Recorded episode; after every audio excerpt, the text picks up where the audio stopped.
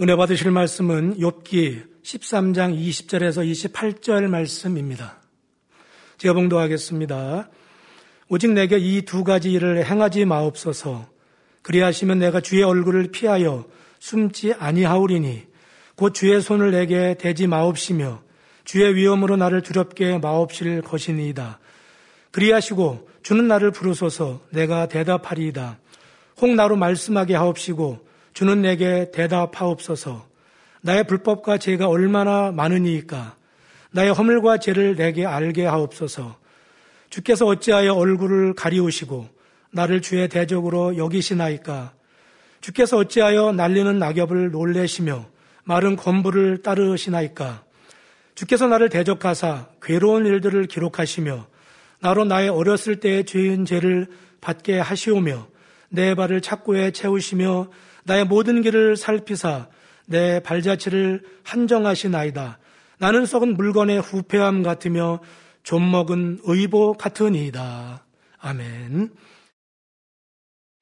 사랑하는 성도 여러분, 지난 시간에는 욥이 영적인 무지함 가운데 교만의 극치를 보이며 자신의 타당성을 주장하는 것을 볼 수 있었습니다. 여전히 예정의 하나님으로 오해하며 두려워하는 모습도 느낄 수 있었지요. 두려움이 있는 것은 하나님의 마음을 헤아리지 못하기 때문입니다. 하나님의 마음을 헤아리지 못한다는 것은 곧 하나님에 대하여 그만큼 알지 못한다는 뜻이지요. 욥은 진리를 온전히 알지 못하였고 하나님에 대해 아는 지식이 많이 부족했으며 무엇보다도 직접 체험한 바가 없기 때문에 하나님의 마음이나 사랑을 헤아릴 수가 없었습니다. 우리가 하나님의 뜻을 따라 살고자 하는 마음을 기본적으로 가지고 있더라도 하나님의 말씀을 잘 알지 못할 때는 하나님의 뜻을 거스리며 살면서도 자신이 그런다는 사실조차 모릅니다. 그러다 보면 욥처럼 오해와 판단을 낳게 되고 자칫 하나님의 구원의 섭리를 깨우치지 못함으로 영원히 사망의 길로 갈 수도 있습니다. 그러므로 하나님의 말씀을 부지런히 듣고 배워서 영으로 양식 삼는 것이 매우 중요하지요. 오늘도 생명의 양식인 하나님의 말씀을 경청하여 신비의 새기심으로 영적으로 분별력 있고 지혜로운 성도님들이 되시길 바랍니다. 여러분 우리가 교회 나와서 주님이 구세주입니다. 하나님은 우리 아버지이십니다. 내세가 있고 천국과 지옥이 있고 그래서 주님을 믿는 사람은 천국에 가지만 그렇지 않으면 지옥에 갑니다. 이제 이렇게 배우지 않습니까?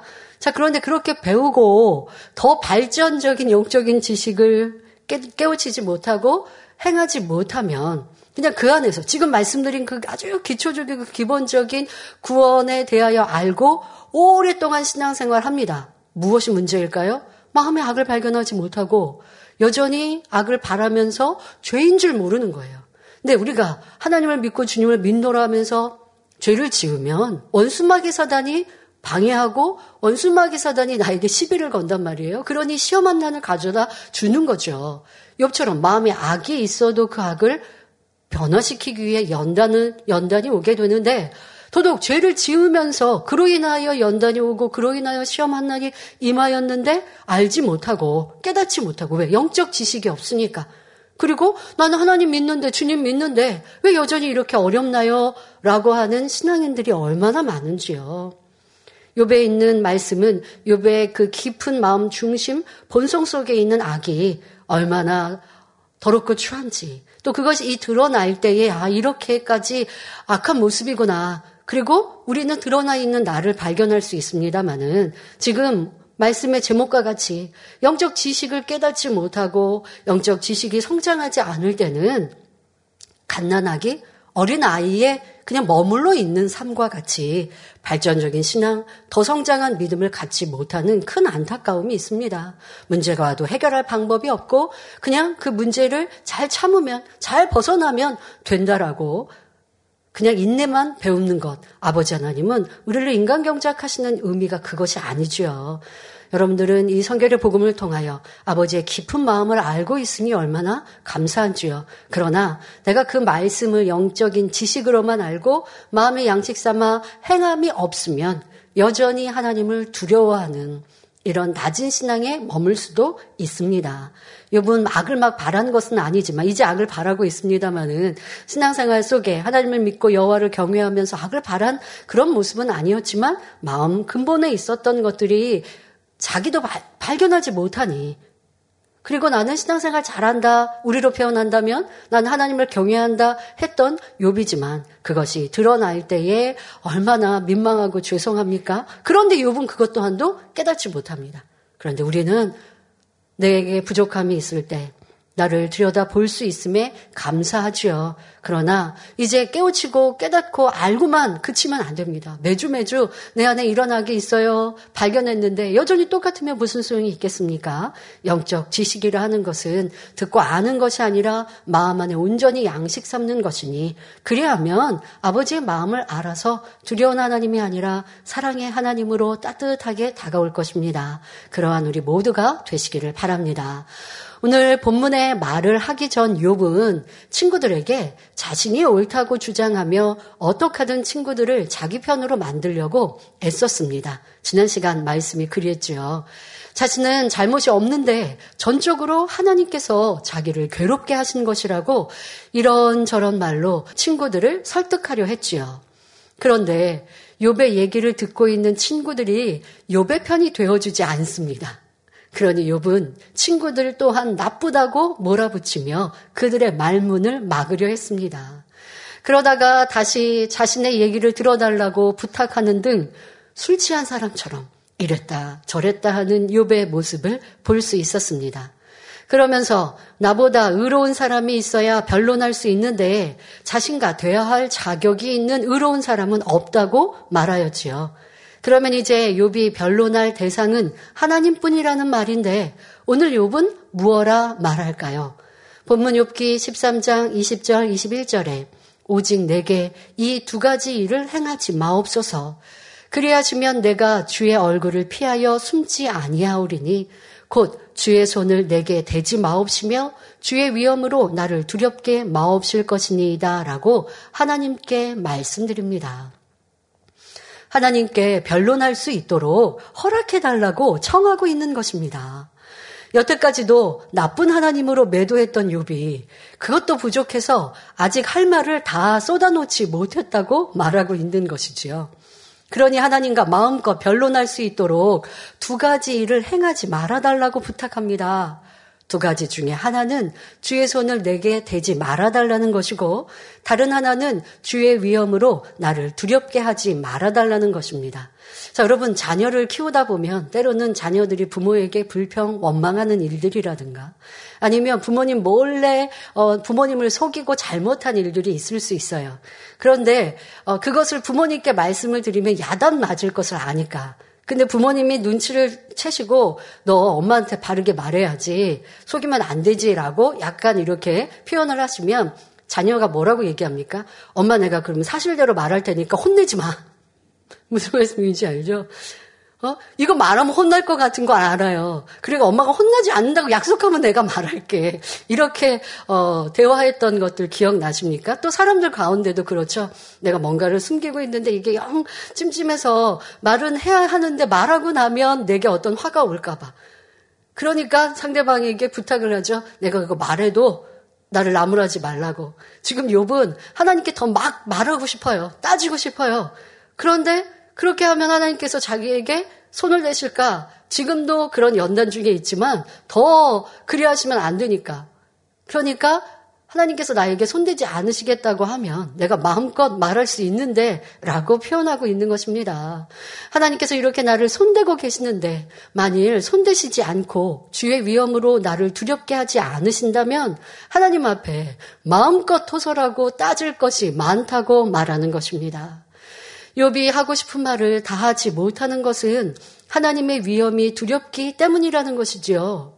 욥은 시험이 오기 전에도 하나님을 두려워하는 사람이었기 때문에 욥기 3장 25절에 나의 두려워하는 그것이 내게 임하고 나의 무서워하는 그것이 내 몸에 미쳤구나라고 고백했습니다. 하물며 죽음보다 더한 고통 중에 있는 지금은 더더구나 하나님이 두려울 수밖에 없습니다. 그러면 욥은 하나님을 왜 두려워하고 있을까요? 이는 자신의 옳지 못한 생각 때문입니다. 스스로 의인이 되어 있으며 영적 지식이 없어 진리에 대해 잘못 알고 있기 때문이지요. 하나님이 두렵게 하셔서가 아니라 스스로가 진리의 지식이 없고 너무 무, 영적으로 무지한 이런 부분이 있고 또 자기가 교만하여서 난 다 잘하였는데 라고 하는 시점으로 자기를 돌아보니 난 잘못한 게 없는데 하나님이 나를 연단하신다. 이렇게밖에 이제 계속 그 얘기를 하고 있지 않습니까? 이런 영적인 무지함으로 답답해하고 있습니다. 나의 영혼육을 낳아주신 아버지가 되시며 사랑과 공의로 다스리시는 하나님을 제대로 알지 못하니 두려워하는 것입니다. 욥은 의인인 자신에게 아무 이유 없이 시련을 주신 하나님이라 오해하고 있으니 만일 하나님의 허락 없이 마음껏 토설하다가는 더 큰 고통이 오지 않을까 두려워하고 있습니다. 그러니까 지금 자기가 막 불평 불만하고 있는데도 계속 지금 고통스럽잖아요. 그런데 그거를 절제하지 않고 마음껏 해버리면 그러면 이제 더 엄청난 일이 임한다라는 걸 아니까 말은 하고 싶은데 이 지금 막 말을 하고 있어요. 여러분들이 듣고 계시는 것처럼 계속 악을 바라고 있어요. 그런데도 부족하다는 거예요. 난 더 막 말하고 싶다. 여러분 악은요, 죄는요, 죄의 속성이 그리합니다.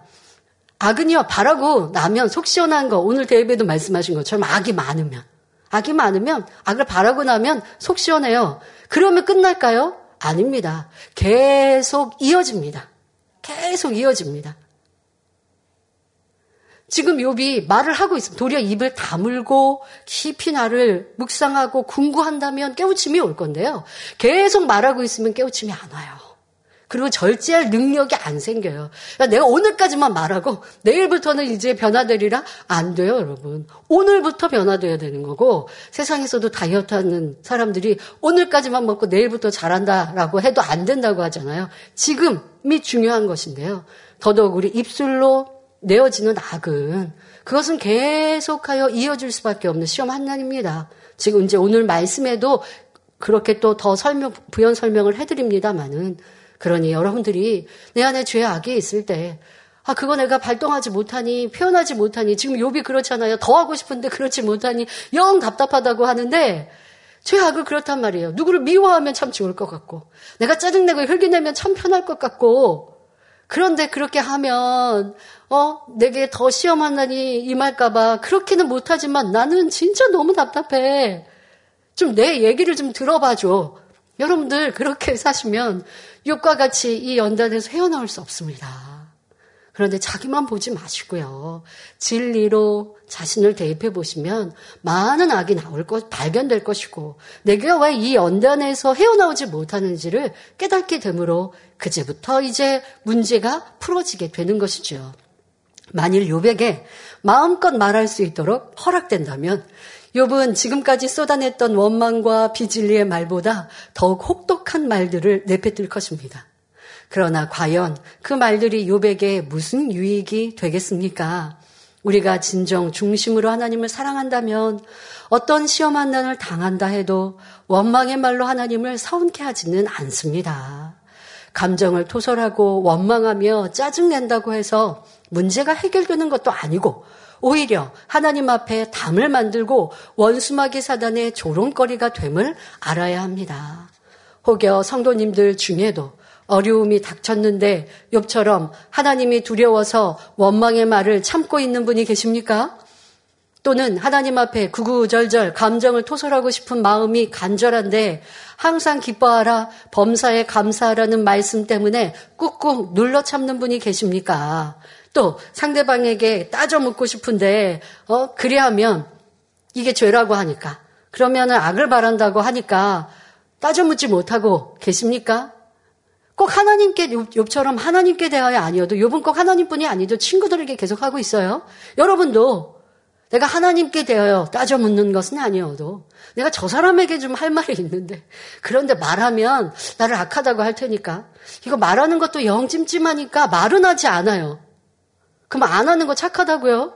안 하고 있어도 여전히 내 안에는 미움이, 불편함이, 답답함이 가득하니 문제가 해결되지 못한다고요. 자, 이것을 뭐라고 표현하셨냐? 스프링을 꼭 누르고 있는 것과 마찬가지인 거예요. 이 악을 악이 내 안에 있는데 막 부글부글 하는데 말하지 않고 표현하지 않을 뿐. 자, 그러면 스프링을 누르면 어떡합니까? 잔뜩 누르고 있다가 이 계속 누를 수 있는 힘이 안 되면 언젠가는 이게 놓게 되죠. 그러면 더 누른 만큼 더 많이 튀어나오게 오르는 것입니다. 감정 또한 마찬가지죠. 감정을 눌러 참는 것은 언젠가는 폭발하기 마련입니다. 그러니 억지로 참는 것이 아니라 아예 참을 것이 없도록 마음을 선과 사랑으로 승화시켜 나가야 합니다. 이것이 우리가 배운 사랑장의 첫 번째 오래 참음의 덕목이죠. 사랑은 오래 참고 말씀하셨는데 세상에서는 참으면 그냥 이를 악물고 참는다라고 표현하지만 사랑장에 말씀하시고 설명하신 오래 참음은 그게 아닙니다. 처음에는 참지만 이제 참을 것이 없도록 변화되는 것이 영적인 사랑장의 오래 참음이죠. 자, 여러분은 어떠하셨습니까? 평안할 때는요, 악이 드러날 일이 없어요. 그런데 주변이 환경이 어려움이 옵니다. 그러면 불편한 일도 생깁니다. 짜증스러운 일도 생깁니다. 다투고 싶은 또 내가 하고 싶은 말들도 있습니다. 그런데 우리는 진리의 말씀, 성결의 복음, 세율의 삶을 알아서 말하지 않습니다. 자, 이거는 지금 누르는 거죠. 내 안에 악한 감정을 누르는 겁니다. 자, 미운 사람이 있는데 그 사람 험담하지 않지만 영 불편해요. 아, 좀 뭐라고 얘기해주고 싶지만 그렇지 않아요. 자, 잘하고 있는 게 아니라 이게 다 내 안에 악이라고요. 자, 그 죄성을 벗어버려야 아버지 앞에 사랑받고 응답받고 축복받는다고요. 그래야 구하는 것마다 응답받는다고요. 그래야 아버지께서 내가 너를 사랑한다 하시고 더 아름다운 천국에 들어갈 수 있다고요. 근데 이런 진리의 법칙을 알지 못하면 나는 죄 안 지었는데 나 싸우지 않았는데 저 사람이 나를 너무 괴롭게 했지만 나 따져묻지 않았는데 그런데 왜 내게 이렇게 어려움이 있는가? 왜 나는 기도에도 응답받지 못하는가? 답답해 하는 거예요. 진리를 영적인 진리를 깨닫지 못했으니. 그러나 여러분들 우리는 이 답을 다 제시해주고 계시는데 자기에게 대입해야죠. 말하지 않는 것 같지만 얼굴에는 영 불편하고 은혜 없는 모습으로 다 티가 납니다. 사람들이 볼 때는 걱정하죠. 근데 욕과 같이 나는 할 말이 많은데 지금 그냥 나 말 안 하는 것만으로도 잘하는 거야. 스스로 생각되십니까? 나 당신한테 지금 따져 묻고 싶은데 내가 따져 묻으면 당신도 상처고 하니까 내가 참는 거야. 그러니까 나는 상대보다 낫다고요? 아니요. 우리는 새를 삶을 알고 새를 삶 향해 달려가는 사람으로서 마음에 눌러 참고 있는 것들 잘했다 생각지 마시고 다 찾아서 이제 기도와 말씀으로 벗어버리셔야 합니다. 그래야 아버지께서 원하시는 참 자녀인 것이고, 그래야 연단받을 필요 없는 아버지의 마음껏 축복 주실 수 있는, 축복 받을 수 있는 그러신 것입니다. 자, 또한 우리는 천국 소망 가운데 참을 수 있어야 합니다. 이 땅의 삶은 영원한 천국에 비하면 지극히 짧은 순간에 불과합니다. 빌립보서 3장 20절에 오직 우리의 시민권은 하늘에 있는지라 거기로서 구원하는 자, 곧 주 예수 그리스도를 기다리로니 말씀한 대로 우리에게는 천국 시민권이 있습니다. 장차 주님이 오시면 눈물, 슬픔 없는 천국에서 말할 수 없는 영광과 행복을 영원히 누릴 것입니다. 이 사실을 믿는다면 설령 힘들고 어려운 일을 만난다 해도 능히 믿음으로 이기며 기쁨으로 달려갈 수 있는 것입니다. 꼭 어려운 상황 속에 그 상황을 어, 승리하는 것뿐 아닙니다. 누가 나를 괴롭힙니까? 누가 나를 미워합니까? 자, 그런 사람을 사랑하는 것도요. 천국이 있으니까 하는 거예요. 내가 지금 그 사람을 마음껏 미워합니다. 마음껏 그 사람을 험담합니다. 자, 그러면 나는 믿음의 2단계, 1단계로 겨우 구원에 이를 수밖에 없고 잘해야 1천중밖에 못 가요. 그런데 나를 괴롭게 하고 힘들게 하고 나를 욕하는 사람, 그 사람 미운 마음을 버리기 위해서 기도합니다. 미운 마음은 없는데 그래도 슬프고 힘들어요, 그 상황이. 자, 이런 마음조차도 버리기 위해 아버지 이런 상황도 내가 뭐 저 사람이 나 목숨을 끊으려고 괴롭히는 것도 아닌데 내 마음에 성령 충만함도 은혜도 없습니다. 그거는 결국 그 사람을 사랑하지 못하기 때문이죠. 이러한 저의 모습을 용서해 주시고 그거 넓은 마음, 선과 사랑으로 채워주세요. 악은 상대방이 바래요. 나는 지금 악 바라지 않지만 마음에 남아있는 선과 진리가 없는 악한 마음들, 불편하고 힘든 마음, 이러한 것들을 찾아서 회개합니다. 자, 왜요? 천국이 있으니까요. 그 사람은 나를 미워하고 시기 질투하고 나를 욕하고 험담해요.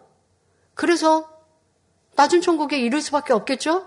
그러나 나는 그런 상황에도 기뻐하고 감사하고 상대를 위하여 복 빌어주고 이 상황과 이것이 도리어 나에게 믿음의 성장을 갖게 하는 더 선과 사랑을 채워갈 수 있는 계기이니 당의자는 뭐라고 말씀하셨냐면요. 그렇게 나를 괴롭게 하는 사람이 있다면 그 사람에게 선물 사주라고. 왜? 그로 인하여 내가 변화될 수 있는 기회를 얻었으니까. 누가 나를 괴롭히지 않으면 나는 다 변화된 것 같이 생각하는데 누가 나를 괴롭게 하면 아차 어, 내 안에 아직도 이게 있었네라고 깨닫게 되거든요. 자 그렇게 나를 괴롭힌 사람이 있을 때 그 사람을 어찌하면 섬길까 사랑할까 이해할까 기도하면서 나는 변화돼요. 그런 나를 이렇게 변화시키는 가시가 있는 그것이 얼마나 고마운지 그 사람을 더 섬기고 도리어 선물 사주라 하시는 그 목자님의 깊은 이 영적인 단계에 저 우리는 이런 말씀을 들었어요. 자, 그렇게 해서 내 안에 슬픔도 힘든 마음도 지친 마음도 벗어버리고 누가 나를 힘들게 하더라도 내 안에는 희열이 넘치는 모습. 누가 뭐라고 하더라도 도리어 나는 그 사람에게 무엇을 더 선대할 수 있을까를 생각합니다. 아버지가 보시면 이 두 사람의 모습이 얼마나 큰 차이가 나겠습니까? 그리고 이렇게 나를 변화시킨 사람은 아름다운 천국 삼천층을 지나 아버지 보좌 있는 새로 삶에 들어갈 수 있습니다. 그러기 때문에 그 천국 세르살렘에 소망이 있기 때문에 내 안에 악을 다스리고 버리는 거예요. 그래서 나는 죽어지는 거예요. 내가 죽어지고 죽어지니까 바보가 되는 게 아니라 내가 죽어지고 죽어지니까 가장 아름다운 사람이 되는 거예요. 세상에서는 많은 사람이 자존감, 자기를 사랑하는 것에 대해 중요하게 얘기합니다. 그런데 진정 자기를 사랑하는 건 죽어지는 겁니다. 자기를 사랑하는 세상 사람들은 감정을 막 바라죠. 악을 바랍니다. 기분 나쁘면 표현하고 싫으면 말합니다. 요구합니다. 그게 정당하다고 생각합니다. 내가 예를 들면 식당에서 돈 주고 밥 먹잖아요. 그런데 뭐 서비스가 안 좋아요. 그러면 요구하는 거, 이건 당당한 거라고 생각해요. 그런 진리는 뭐예요? 그냥 내가 좀 손해 보는 것, 내가 좀 양보하는 것, 이게 선이란 말이에요? 세상 사람과는 다르죠? 그러면 나를 주장하는 사람은 자존감이 막 있고 자기를 사랑하는 사람 같이 보입니까? 그러나 진리로 보면 정반대예요. 내가 도리어 표현할 수 있는 것도 요구할 수 있는 것도 섬겨주고 낮아주고 상대의 유익을 위해 내게 불이익을 선택합니다. 자, 이건 죽어지는 것 같죠? 내가 없는 것 같죠? 그러나 그런 사람이 아름다운 극상품의 열매로 나오는 것이고 그것이 진짜 자기를 사랑하는 영적인 모습입니다. 네, 진리 안에서는 자기를 사랑한다라는 표현이 아니라 우리는 나는 죽어진다. 난 날마다 죽노라 하신 것이 이제 진리의 답이죠. 자, 이렇게 되어야 하는데 욥은 지금 여러분 욥을 보니까 욥이 자기를 얼마나 사랑합니까? 그쵸? 나할 말이 아직도 남았고 나 너무 불편하고 이거 너무 싫고 이거 너무 답답하고 나 이거 지금 불이익을 당하는 것 같고 욥 지금만 계속 그렇게 얘기하죠. 친구들과도 그렇고 하나님 앞에도 자, 막 그렇게 자기를 주장하니까 막 이게 세상에서는 자기를 사랑하는 사람. 이게 자기를 사랑하는 육의 모습. 그러나 자기가 죽어지는 사람은 어떻게 한다고요? 자기 불편함, 답답함, 이해 안 되는 거 말하지 않고 말하고 싶은 이 마음도 아, 이런 불편한 감정이 내게 있네 하고 도리어 회개하고 돌이키고 변화되어집니다. 자, 그랬더니 이거는 나라는 게 없는 것 같아요. 다른 사람, 단 여러 사람이 있을 때 목소리 큰 사람이 항상 이기잖아요. 목소리 크고 불평 불만하는 사람의 의견도 들어주잖아요. 근데 나는 요구할 게 많고 도리어 내가 요구하는 거는 더 많은 사람의 유익이 되기 위해서 말할 수 있지만 아, 저렇게 내가 말하면 상대가 불편하지 않을까? 이게 더 발전적인 의견이지만 저 사람이 최선을 다하는데 내가 조금 더 기다려주지? 라고 양보하고 양보했더니 나라는 존재가 없어지는 것 같아요. 아닙니다. 아버지 하나님은 온전히 내가 그렇게 변화되면 세상에서도 나를 들어서 귀 사용하시고 세상 사람들에게도 빛을 발하도록 높여주십니다. 정말 존귀한 자가 되게 하시지요. 그러니 우리는 이렇게 내 안의 악을 죽이고 죽이고 또 버리고 또 버리고 자, 그렇게 할 때에 내 안에 주님이 살아 역사하심으로 가장 아름다운 모습이 될 수 있습니다. 천국이 있기 때문이지요. 자, 그런데 욥은 이런 내세에 대한 영적인 지식도 없으니 현재 당하는 괴로움으로 모든 것이 끝난다 생각합니다. 세상 사람들이 그러는 거예요. 이 세상이 다 끝나니까, 이 세상을 죽으면 끝이니까. 그러니까 살아있는 동안 나를 막 어필하고 자랑하고 드러내고 좋은 걸 먹고 입어야 되고 또 좋은 걸 가졌으면 남들에게 또 알려야죠. 나만 알고 있으면 아깝죠. 이렇게 이것이 세상 사람들의 자기애, 자기 사랑. 그럼 이건 아무 쓸모 없는 것이죠. 자, 욥이 이렇게 육에 자기에 대한 부분들을 놓지 못하고 있으니 얼마나 괴롭습니까? 이 땅의 삶이 다라고 생각하니 이와 같이 표현하고 있습니다. 그러니 아예 빨리 끝났으면 내 생명이 빨리 끝났으면 좋겠다 말하기도 하지 않았습니까? 이 얼마나 안타까운 일입니까? 그런데 현재의 고난은 장차 나타날 영광과 좋게 비교할 수 없다는 아버지의 말씀처럼 이런 소망이 있다면 어떠한 어려움도 힘듦도 기쁨으로 참으며 승리할 수 있습니다. 이런 영적인 지식, 믿음이 없으니 불평, 원망만 늘어놓고 있는 것입니다. 우리 성도님들, 여러분들은 어떠하셨나요? 천국 소망이 있고 세례 삶의 소망이 있는데 내 안에 악이 다스려지지 않고 막 악이 발동되는가요? 지금까지 목자와 함께 할 때는 스프링 이렇게 잠잠히 누르고 있던 것처럼 눌렀는데 목자가 계시지 않으니까 요 손이 풀어지면서 내 힘이 내 팔 힘이 음, 악을 다스리고 눌렀던 힘이 풀어지면서 악이 막 발동되었습니다. 그때 바로 천국을 잊어버린 사람인 거예요. 믿음도 소망도 없는 사람이 돼버린 거죠. 그러나 우리는 이 영적인 지식이 있기 때문에 또 회개하고 돌이켜서 천국을 소망하니 지난날 내가 얼마나 어리석었나 내 감정을 그대로 표출했던 모습이 얼마나 악한가 이거 저거 따져 물었던 것이 얼마나 어리석었나 하고 다 회개하고 이제는 그러한 마음의 감정들 뿌리째 뽑기 위해서 기도하고 있으니 참으로 복되십니다. 자, 이분 아직 자신의 이러한 부족한 모습을 깨닫지 못하고 있습니다. 그러니 이어서 욥기 13장 22절에 그리하시고 주는 나를 부르소서. 그러니까 그리하시고 뭐예요? 저에게 지금 두 가지 내가 제가 부탁드린 이와, 같은 것들을 좀 이행해 주시고 그리고 요바 나하고 대화해 라고 나를 부르소서 내가 대답, 대답하리이다. 혹 나로 말씀하게 하옵시고 주는 내게 대답하옵소서.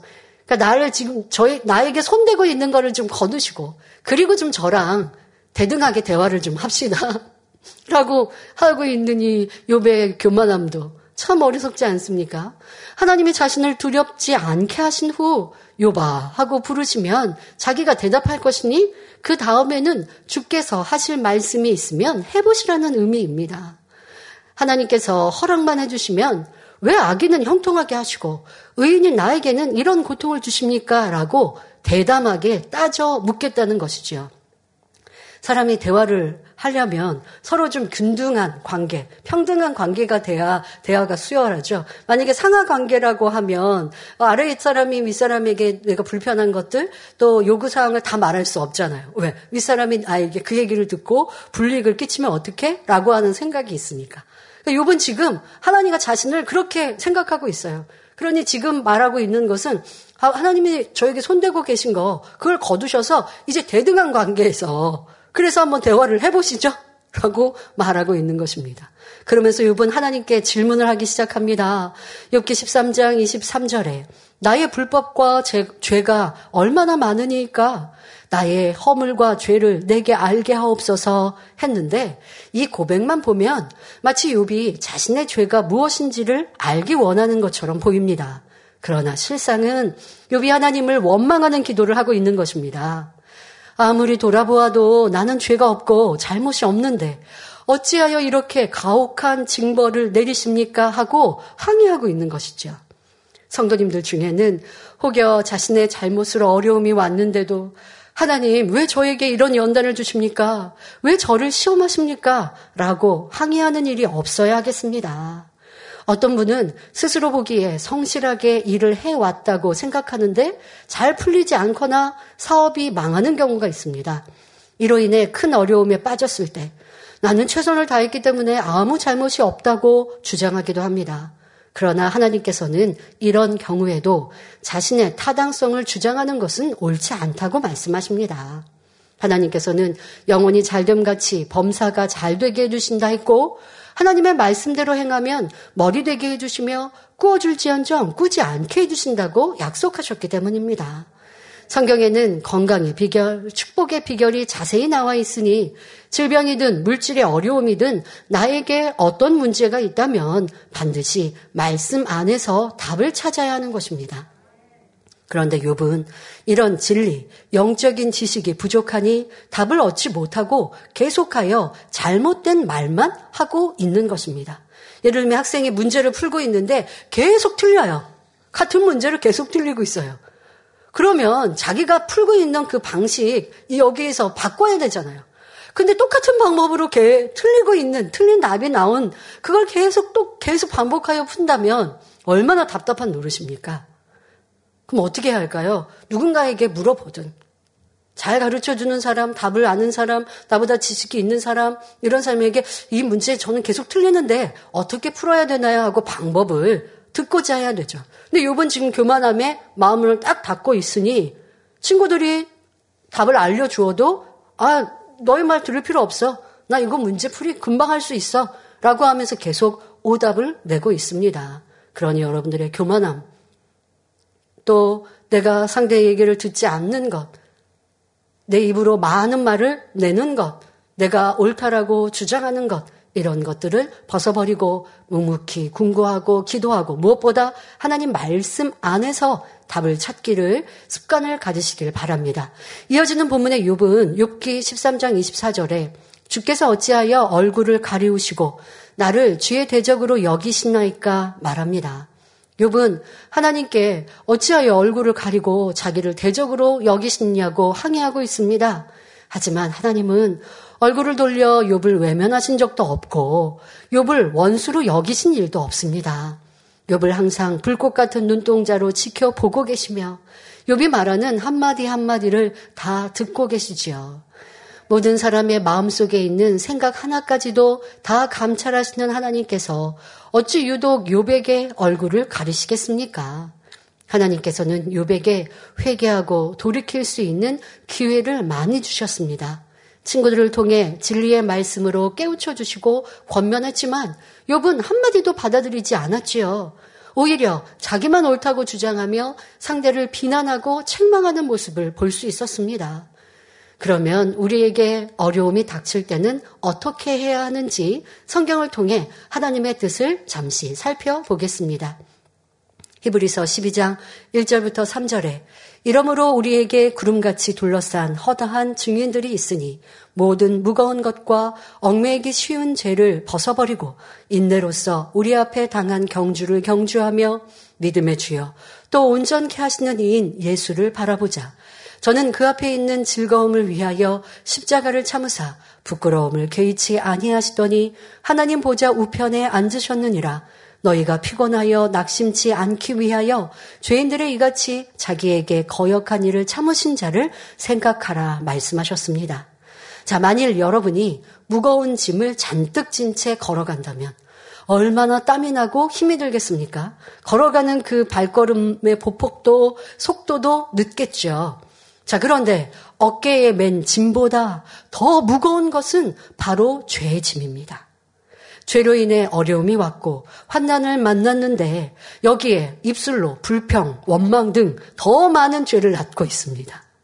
환난을 통해 내 안에 죄악이 있음을 회개하는 것이 아니라 오히려 말을 통해 더 큰 죄의 짐을 만들어가는 것이죠.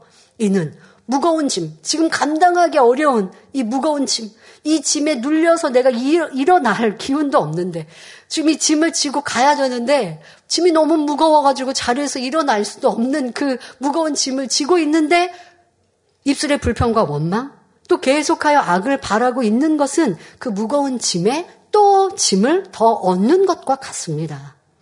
잘못을 회개하지 않고 나는 그렇게 할 수밖에 없었다고 변명하다 보면 거짓말이 나오고 나중에는 죄가 점점 쌓여서 꽁꽁 얽매이게 됩니다.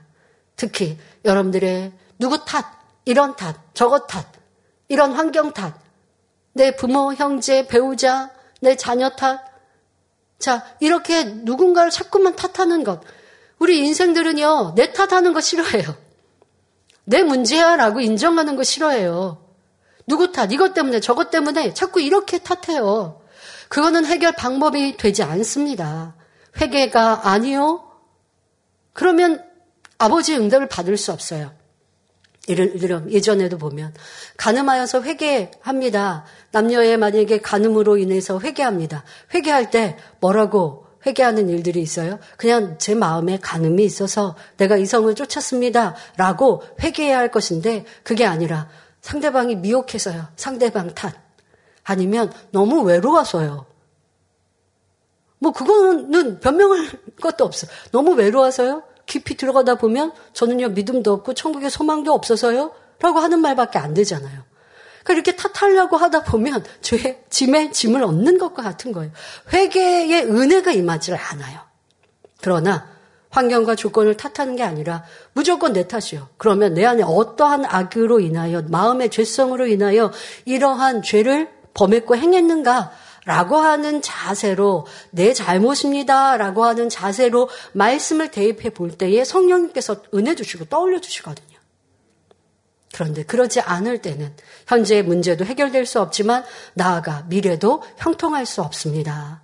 그러니 우리에게 어떤 문제가 왔을 때 인내하고 참으면서 예수님을 바라보아야 합니다. 히브리서 11, 지금 12장에 그렇게 말씀하고 계시는 거예요. 우리가 잘 참고 승리하려면 주님을 생각해라 라고 말씀하셨죠. 예수님께서는 피조물의 손에 채찍으로 맞으셨으며 갖은 조롱과 멸시 천대를 받으셨습니다. 하지만 자신이 십자가를 지심으로 하나님 보좌 우편에 앉으실 것과 천하 만민에게 구원의 역사가 일어날 것을 아셨기에 이를 위하여 부끄러움을 개의치 않고 끝까지 인내하셨습니다. 결국 인류의 죄를 대신 지고 십자가에 달려 죽으셨지만 3일 만에 부활하심으로 구원의 길을 활짝 열어주셨지요. 그러니 하나님께서는 오직 사랑으로 죽기까지 순종하며 믿음으로 승리하신 예수님을 만왕의 왕, 만주의 주로 세워주셨습니다. 그러므로 성도님들도 모든 죄의 짐과 세상 어떤 미혹도 떨쳐버리고 온전케 하시는 예수 그리스도만 바라보시길 바랍니다. 하나님의 아들이신 예수님께서도 그 고난과 고초, 이 환난을 믿음으로 소망으로 승리하셨기에 하늘의 영광이 주어주시고 만왕의 왕 만주의 주로 영어롭게 되신 거라고요. 자, 그러니 우리도 우리에게 주어진 것을 믿음으로 승리할 때에 아버지는 더 멋지고 아름다운 나로 만들어 주시고 응답하시고 축복하시고 더 좋은 천국으로 이끄신다. 이 소망으로 모든 어려움들을 바라보시면 아 그래 이거 내게 지금 다가온 시험 나 이거 이겨, 이기고 승리해서 더 한 단계 높아질 거야.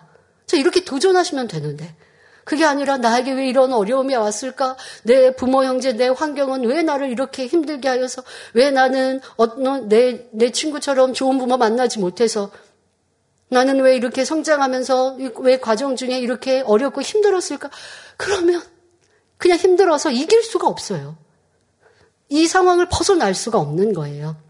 자, 이러한 여러분들의 세상 삶 또한도 하나님의 말씀으로 답을 얻으셔서 세상의 금수저가 좋은 부모가 아닌 아버지 하나님의 아들, 딸로 금수저 우리 모두 아닙니까?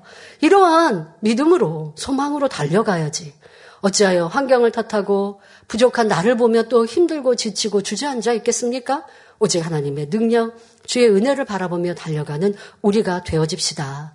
예수님께서는 죄 없이 오직 하나님의 뜻을 이루어 드리기 위하여 고난을 받으셨습니다. 하지만 욥과 정반대로 하나님의 마음, 뜻을 정확히 아셨기에 기쁨으로 그 고난의 길을 가신 것이지요. 우리도 예수님과 같이 아버지 하나님의 마음과 뜻을 깨달아 어떤 어려움과 연단도 인내하며 승리해야 합니다. 우리 예수님께서는 아버지 하나님의 마음을 너무 잘 아시니 하나이시니 십자가를 지시면서 그 고난의 길 비아돌로로사 골고다의 길을 가시면서 도리어 나를 보시고 생각하시고 마음 아파하실 아버지를 위로해 드리셨잖아요. 아버지 하나님께서도 예수님께서 이 고난을 당하시고 십자가를 지시고 부활하심으로 온 인류의 구세주가 되시고 구원의 길이 열릴 것을 아버지 하나님도 아세요. 그러나 당장 예수님이 고난을 당하실 때는 아버지 하나님도 슬퍼하셨죠. 그 슬픔을 이기질 마음이 너무 슬프신 아버지 하나님 이셨습니다. 그런데 이 땅에서 십자가를 지금 지고 계신 제일 힘드신 우리 예수님은 그 아버지의 마음까지 헤아리시는 거예요. 그러니 골고다의 길을 가면서 아버지께 슬퍼하지 마옵소서. 지금의 이 시간은 무 수한 영혼들을 구원하는 구원의 영광으로 드러나리이다 고백하지 않으셨습니까? 그러니까 이렇게 아버지의 마음을 알아들이는 자녀가 되면 얼마나 좋을까요? 내게 당한 어려움이 있습니까? 교회적인 연단이 있습니까? 아버지께 계획하심이 무엇일까? 아버지의 뜻이 무엇일까? 기도하고 금식하다 보면 아버지의 마음이 느껴진단 말이에요. 나를 변화시키시는구나. 나를 새롭게 하시는구나. 내가 전에 충만했던 게 진짜 참이 아니었구나. 라고 하는 것. 그러면서 아버지의 그 마음을 위로해드리는 우리가 된다면 아버지께서 얼마나 기쁘셨을까요? 그러나 그래야지 못하고 왜 이렇게 어려, 어려움이 왔나요? 왜 이렇게 괴로움이 왔나요? 어떤 이는 하나님을 원망했다라는 이러한 얘기도 들어보고 그런 이들은 교회를 떠나지요.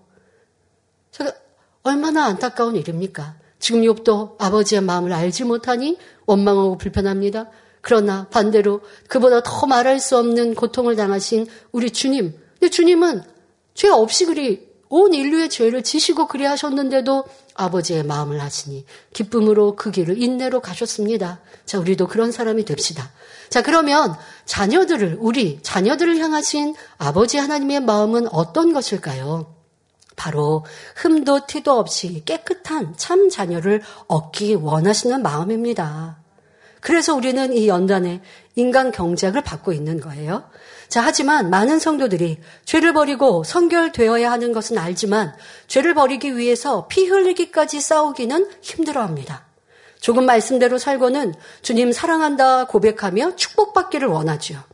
성경의 모든 말씀을 지켜 행해야 하는데 그러지 않으면서도 나는 신앙생활을 잘한다 생각하는 성도들도 많습니다. 거짓말을 쉽게 하고는 죄라 생각지 않습니다. 부모, 배우자, 직장 동료 등 내 마음에 맞지 않으면 너무나 쉽게 미워하고도 하나님 말씀에 불순종했다, 죄를 지었다 생각하지도 않습니다. 그만큼 진리의 무지함이 큰 것이지요. 이렇게 하라, 지키라, 하지 말라, 버리라는 하나님의 말씀을 순종하지 않기 때문에 하나님의 징계가 오는 것인데 영적 지식이 부족하니 깨닫지 못합니다. 더더욱 징계를 통해 자녀들이 죄악에서 벗어나 빛 가운데 나오기를 원하시는 사랑의 하나님의 마음을 알지 못하고 시험 가운데 빠지는 영혼들도 있습니다. 자녀가 빗나갈 때 부모가 책망하고 징계하듯이 하나님께서도 그의 자녀가 죄를 범할 때 징계하고 책찍질 하십니다. 만일 징계가 없다면 하나님의 참 아들이 아닌 사생자라고 말씀하셨으니 만일 죄로 인해 어떤 징계가 온다면 하나님의 사랑임을 깨닫고 감사해야 합니다. 예수님께서 인내하고 용서하시며 그 길을 가셨던 것을 생각하며 악한 말을 내던 입술에서 선한 입술로 불평하지 않고 범사에 감사하며 주변에 은혜를 끼치는 아름다운 모습으로 변화되어야 하겠습니다. 이어서 욥은 욥기 13장 25절에 주께서 어찌하여 날리는 낙엽을 놀래시며 마른 건물을 따르시나이까라고 말합니다. 욥은 자신을 생명에서 떠난 자라 생각하므로 쓸모없는 낙엽과 건물에 비유하고 있습니다. 여기서 건물이란 가느다란 마른 나무까지 마른 풀, 낙엽 단위를 통틀어 이르는 말입니다. 바람에 날리는 낙엽처럼 외롭고 쓸쓸한 존재이며 마른 건물처럼 아무런 희망도 없는 존재라는 것이죠. 자, 여러분들, 여러분들의 신앙생활, 여러분의 삶 속에 이런 생각을, 이런 마음을 가지신 적이 있으십니까? 자, 우리는 하나님의 아들, 딸이라고요. 천국 백성이라고요. 세상에서 오겨 더 갖고 누리지 못하였어도 내게 주어질 아름다운 천국을 생각하면 미소가 지어져야죠. 나를 사랑하시고 지금도 중보하시는 주님을 생각하면 위로가 되고 마음 한가득 풍성해지는 그 은혜로 충만할 수 있는 것이죠. 그런데 여러분들이 이 욕과 같이 지금 희망도 없는 존재 같고 나는 그냥 이 발에 밟히는 낙엽같이 이제 가을 끝자락 이제 초겨울이기 때문에 낙엽 많이 보시고 밟으실 텐데요. 아무 쓸데 없잖아요. 도리어 지저분해지잖아요. 그러니까 빨리 쓸어서 버리든 그것도 없으려면 태워야 되잖아요. 자, 그런 존재다라고 욥은 지금 자신을 표현하고 있어요. 여러분들이 그런 모습 되면 안 돼요. 우리는 존귀한 주님의 피값, 이 보혈로 사신 값진 영혼입니다. 그런데 나를 값없이 만드는 것이 있긴 있어요. 바로 죄, 악이지요. 비진리가 나를 가치 없게 만들어 갑니다. 그러나 이 죄악을 벗어버리고 빛으로 진리로 나오면 앞서 말씀드린 대로 우리는 아름다운 존귀한 자가 될 수 있습니다. 자, 요분 지금 자기를 무가치한 사람으로 이 낙엽에 건물에 어, 비유하고 있는데요. 자, 그런데 그러면 낮아져서 이런 말을 했을까요? 그렇지 않습니다. 이 말 속에도 하나님을 한없이 나쁜 하나님으로 끌어내리고자 하는 욥의 뒤틀린 마음이 담겨 있습니다. 욥은 죽을 수도 살 수도 없는 기력도 없고 희망도 없는 한낱 낙엽에 불과하고 마른 건불마도 못한 존재인 자신을 하나님이 계속 추적해 와서 괴롭히고 있다고 비꼬는 것입니다. 이해하기 쉽게 비유를 들면 힘센 천하장사가 서너 살짜리 꼬마 아이를 상대하는 것처럼 자 천하장사가 꼬마 아이에게 야 너너 나랑 한번 싸워볼래? 누가 이기나 한번 볼까? 이거 얼마나 여러분 우스운 행동입니까?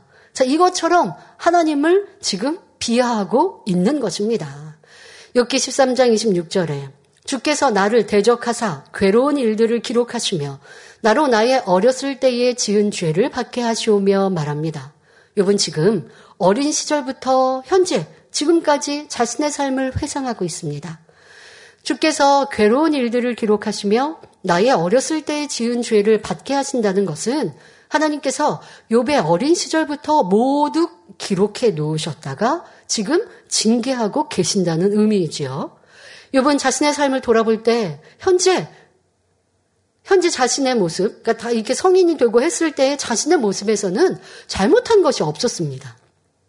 성년이 되어 한 가정의 가장으로서 아비로서 남편으로서 성실하게 살았으며 많은 사람을 구제하고 의롭게 살았을 뿐 아무 잘못을 발견할 수 없었지요.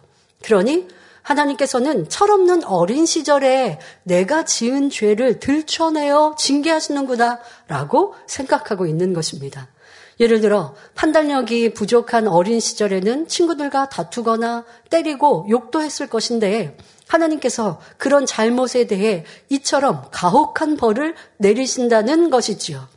이는 얼마나 야비한 하나님으로 끌어내리는 말입니까?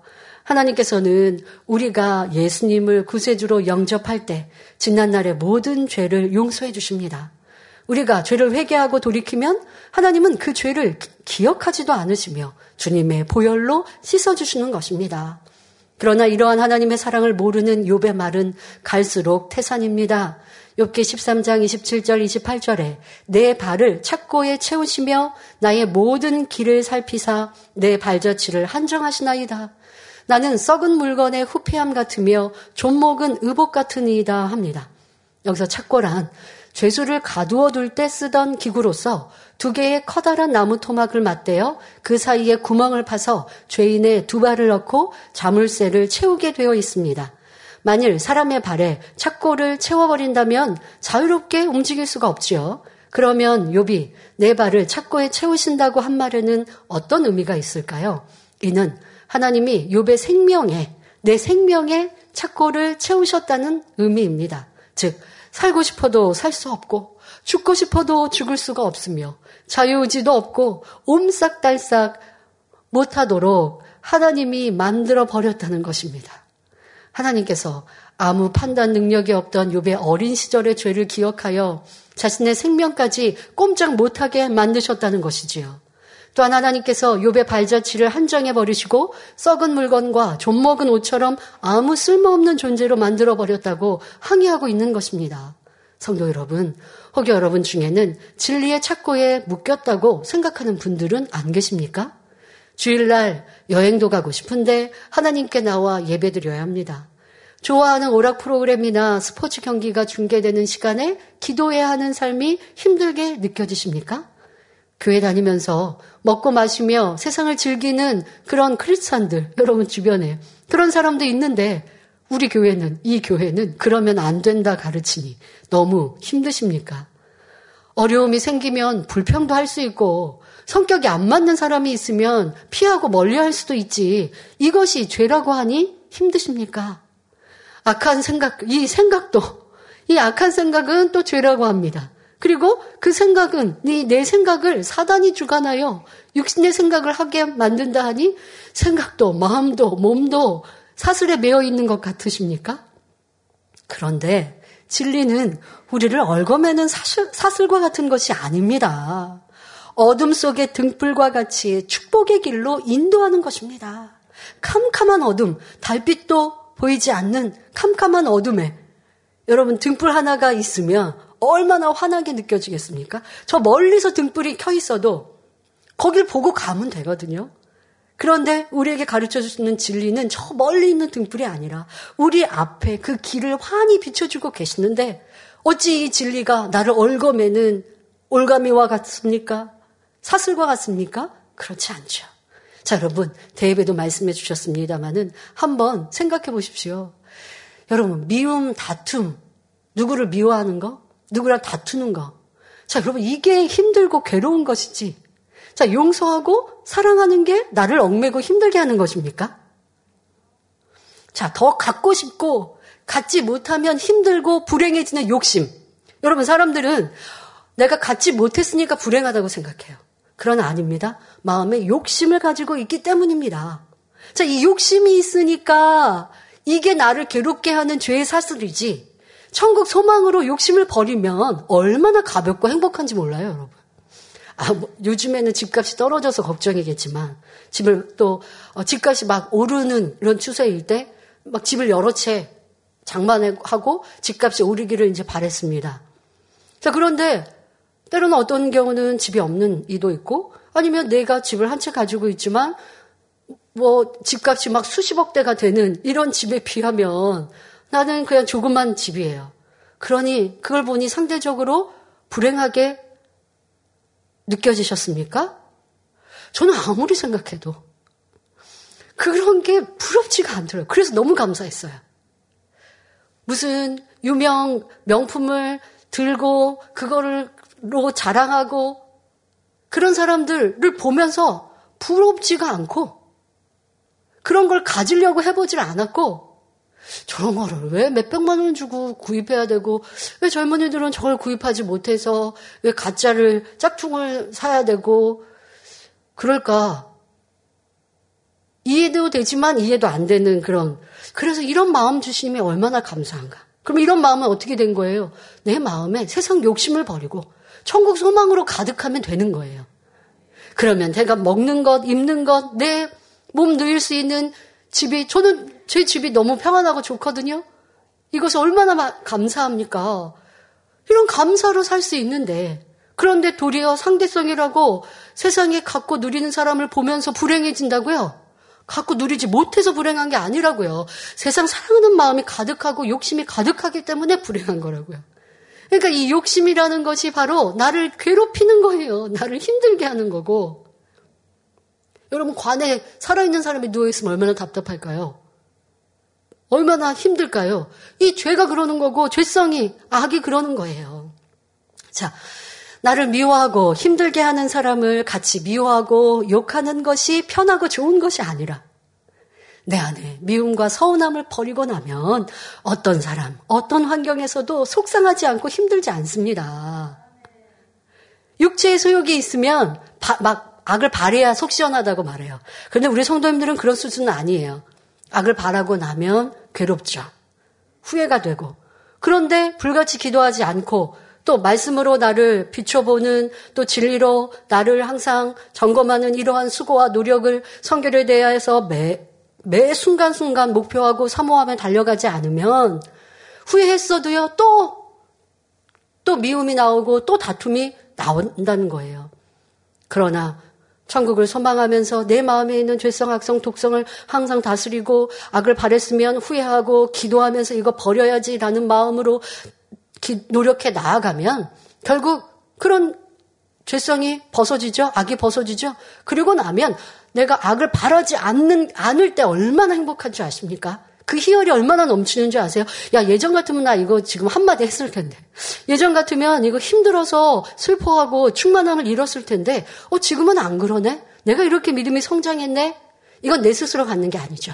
내 안에 성령님께서 기뻐하시기 때문에 세상에 만난 것을 먹고 좋은 것을 가고 어떤 뭐 누가 나에게 좋은 선물을 가져다 준다고 얻을 수 있는 행복이 아닙니다. 아버지 하나님이 위로부터 주신 천국 소망으로 가득 차게 되죠. 자, 이것이 바로 신앙생활하는 이유의 아버지 하나님은 우리를 이렇게 만들라 말씀하십니다. 무거운 짐을 벗어버린 것 같이 가벼워지는 것. 이것이 여러분들의 진리를 쫓아가는 사람의 모습입니다. 이렇게 우리가 하나님 말씀 안에 거하면 요한복음 8장 32절에 진리를 알지니 진리가 너희를 자유케 하리라 말씀한 대로 진리가 내 마음을 채우고 진리의 자유함을 얻게 됩니다. 이렇게 진리의 자유함을 얻은 사람은 이 땅에서 잠시 좁은 길을 가고 있지만 하늘나라 소망으로 가득 차 있습니다. 그러니 하나님께서 행한 대로 갚아주신다는 것을 믿기에 기쁨과 감사함 속에 신앙생활 할 수 있는 것입니다. 그러므로 영원한 천국에서 아버지 하나님과 신랑 되신 주님과 마음껏 사랑을 나누며 살아갈 날을 소망하며 더욱 진리 안에 행복하게 신앙생활 할 수 있는 것입니다. 결론을 말씀드립니다. 사랑하는 성도 여러분, 우리 하나님께서는 전지 전능하십니다. 그러나 욥은 전능하신 하나님을 직접 체험한 적이 없으므로 자신은 영영 회복할 수 없다고 생각하며 절망과 탄식, 원망의 말을 끊이지 않고 있습니다. 우리의 신앙과 삶에서도 그렇습니다. 하나님에 대한 온전한 믿음과 신뢰가 없다면 괴로운 일을 만날 때 한탄하며 열심히 식어지는 등 믿음 없는 사람의 모습으로 떨어집니다. 하지만 우리는 절망의 상황에서 하나님의 위대하심을 기억하며 의지해야 합니다. 성경을 보면 놀랍고 기이한 하나님의 역사들이 얼마나 많이 기록되어 있습니까? 민수기 17장을 보면 하룻밤 사이 아론의 마른 나무 지팡이에 옴이 돋고 꽃이 피어 살구 열매가 열렸습니다. 지팡이, 나무 지팡이에 하나님의 능력으로 예수님께서는 죽은 지 나흘이나 된 나사로를 살리셨고 소경에 눈을 뜨게 했으며 갖가지 병든 사람과 연약한 사람, 귀신 들린 사람을 치료하셨지요. 우리 교회에서도 이러한 놀라운 역사들이 개척일에 끊이지 않고 있습니다. 그래서 매주 전국 전 세계에서 각색 병을 치료받은 간증들이 오고 있지요. 전능하신 하나님의 능력으로는 이렇게 안 될 것이 없습니다. 어떤 불치병, 난치병도 완치될 수 있고 완전히 실명된 눈도 회복될 수 있으며 얽히고 설킨 문제도 순간에 해결될 수 있습니다. 그 비결은 죄의 담을 헐고 하나님의 말씀에 순종하는 것입니다. 이런 영적 지식을 마음에 새겨 행해 나간다면 모든 문제는 해결되고 형통한 복을 받아 누릴 수 있지요. 우리에게는 당의자님께서 풀어주신 생명의 말씀이 있고 그 말씀을 보장하는 권능이 늘 함께하고 있습니다. 그러므로 모든 성도님들은 오직 믿음으로 예레미야 32장 27절에 나는 여호와요 모든 육체의 하나님이라 내게 능치 못한 일이 있겠느냐 하신 말씀을 늘 삶 가운데 체험하시며 영광 돌리시기를 주님의 이름으로 축원합니다. 말씀 참고하시면서 함께 기도하시겠습니다. 조신 아버지 하나님, 오늘도 욥은 하나님에 대해 한탄하고 원망하고 불평하며 더 나아가 지금까지 말한 이 불평에 더하여 나는 할 말을 아직도 하지 않았다라고 하나님의 나에게 이렇게 괴롭게 하지 않으시면 나는 마음껏 하나님 앞에 따지게 노라고 이렇게 말하고 있습니다. 그러면서 하나님께 내가 지난날 어릴 적 내가 아무런 것도 알지 못하는 그때의 지은 죄까지 기억하셔서 지금의 이런 괴로움을 허락하신다라고 하나님을 원망하고 있습니다. 또한 하나님께서 나를 이렇게 내 발에 착고를 채우신 것처럼 내 생명의 착고를 채우셔서 옴짝달싹 못하게 하는 괴롭게 힘들게 하는 하나님이라 말하고 있지요. 하지만 그렇지 않습니다. 하나님은 사랑이시요. 하나님은 모든 것을 다 주시는 복 주시는 분이신데 혹여 우리 성도님들도 이 진리가 나를 얽매이는 착고와 같이 느끼는 분이 있습니까? 그것은 내가 말씀대로 순종하지 않기 때문임을 알아. 이제는 변화되는 복된 성도들 말 씀대로 행하는 성도들 되어 두렵고 무서운 하나님이 아니요 복 주신 하나님 사랑의 하나님을 마음껏 느껴가는 모두가 되게 하여 주옵소서 감사드리며 우리 주 예수 그리스도 이름으로 기도하옵나이다. 아멘. 당회장님이 환자를 위한 기도를 받으시겠습니다. 아픈 곳이나 연약한 곳에 손을 얹고 기도 받으시고 아프지 않으신 분들은 가슴에 손을 얹고 마음의 손을 위해 믿음으로 기도 받으시기 바랍니다. 할렐루야 전능하신 사랑의 아버지 하나님 이 시간 기도 받는 모든 성도님들 위해 안수하여 주옵소서 GCN과 인터넷과 화상을 통해 기도 받는 지 교회와 지 성전 그리고 전 세계 하나님의 자녀들 위에도 시공간을 초월하여 역사하여 주시기를 원합니다. 믿어지는 믿음을 주시고 부정적인 생각과 의심의 세력을 물리쳐 주옵시며 모든 시험 환란도 물리쳐 주옵소서. 머리부터 발끝까지 오장 육부 뼈 마디마디 온몸의 신경 조직 세포 등 아픈 곳마다 성령의 불로 태우시고 근본의 빛으로 역사하여 주옵소서. 예수 그리스도의 이름으로 명하노니 원수마귀 사단 모든 질병 균 연약함아 물러가라 빛이 여임하라 모든 불치 난치병도 성령의 불로 태워 깨끗하게 역사하여 주옵소서. 말라리아를 비롯한 모든 풍토병도 물리쳐 주옵소서. 감기, 기침, 열, 몸살, 독감 등 각종 유행성 질병도 다 물러가라. 어떠한 유행성 질병 균도 틈타지 않게 지켜 주옵소서. 위암, 폐암, 간암, 유방암, 자궁암, 대장암, 피부암 등 각종 암과 에이즈, 백혈병, 뇌졸중, 고혈압, 저혈압, 심장병, 폐병, 위장병, 당뇨, 부인병, 피부병, 갑상선, 질환과 모든 염증도 깨끗게 하여 주옵소서. 소아마비, 중풍, 관절염, 디스크도 온전케 하여 주옵소서. 요통, 두통, 신경통을 비롯한 모든 통증은 사라질지어다.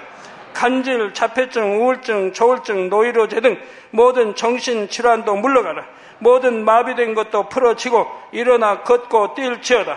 눈도 잘 보이게 하옵시고 귀도 잘 들리게 하여 주옵소서. 소경은 눈을 뜨고 기머거리는 들으며 벙어리는 말할지어다. 각종 사고 후유증도 깨끗게 하시고 부러진 뼈도 붙여 주옵소서. 화상 입은 것도 온전케 하옵소서. 화기야 물러가라. 열도 물러가라. 아버지 흉터도 나지 않게 역사해 주시기를 원합니다. 마약을 비롯하여 각종 약물과 독극물 중독도 깨끗함을 입을 지어다. 죽은 신경과 세포가 살아나며 죽은 자도 살아나게 하여 주옵소서. 잉태어 축복도 주시기를 원합니다. 잉태 축복을 받으라 예수 그리스도의 이름으로 명하느니 원수마귀 사단을 하늘 공중 곳에 잡은 악의 영들아 물러가라. 그의 사자들도 물러갈지니라. 이 땅의 악한 영, 더러운 영, 거짓되고 간사한 영, 이간질하고 미혹하는 모든 어둠들은 물러가라. 모든 흉악의 결박을 풀고 어둠아 물러가라. 빛이 여 임하라. 아버지 하나님 부르짖어 기도할 수 있는 능력을 주시고 죄를 버리고 성결될 수 있는 능력을 주옵소서. 영원히 잘됨 같이 범사에 잘되게 하시고 가정의 복음화도 이루어 주시길 원합니다. 한 주간도 모든 사고와 재앙으로부터 지켜주시고 불통이 없는 형통한 삶을 살 수 있도록 축복해 주옵소서. 성령의 불담으로 천군 천사와 주님의 불꽃 같은 눈동자로 모든 하나님의 자녀들과 가정, 일터, 사업들을 지켜주시기를 원합니다. 학생들에게 지와 명철을 더하시고 공부도 할 수 있는 뜨거운 마음과 열정도 더하여 주옵소서. 마음과 생각을 세상에 빼앗기지 않도록 지키시고 하나님을 뜨겁게 사랑하는 학생들로 축복하여 주옵소서. 하나님의 자녀들이 먹으나 마시나 입으나 무엇을 하든지 하나님 앞에 영광 돌리는 삶이 되게 축복하여 주시기를 원합니다. 나는 하나님을 만났노라 체험했노라 응답 받았노라 축복 받았노라 간증하는 입술이 되게 역사하여 주옵소서. 아버지 하나님 감사합니다. 홀로 영광 받으옵소서. 우리 주 예수 그리스도의 이름으로 기도하옵나이다. 아멘.